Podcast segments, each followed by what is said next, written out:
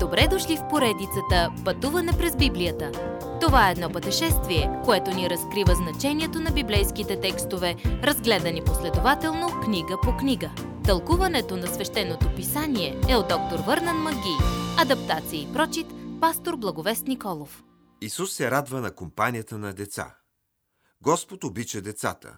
Той предупреждава всеки, който ги съблазни или ги доведе в грях дава висок приоритет на споделянето на благовестието с тях. Той все още мисли за малките, когато разказва притчата за изгубената овца.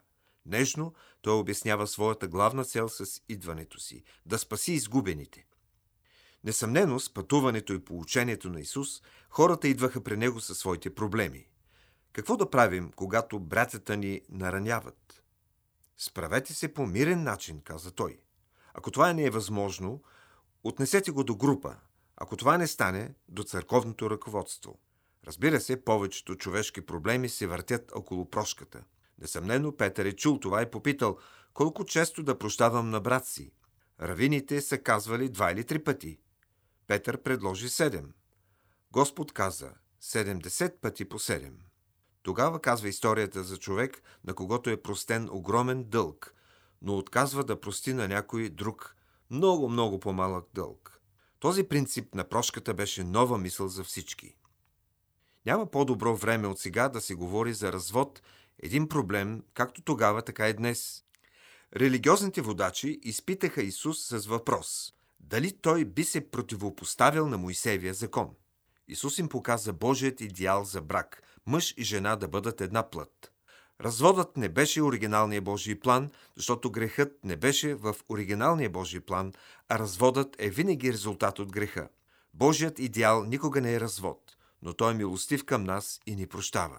Като продължаваме нашият обикновен ден с Исус, един преуспял младеж го пита Учителю, благи, какво добро да върша, за да имам вечен живот?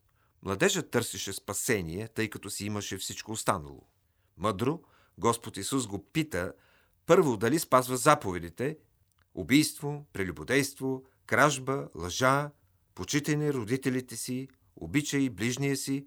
Той беше спазал всички тези заповеди, но пак виждаше липса в живота си. Сега Господ го попита за взаимоотношението му с Бога.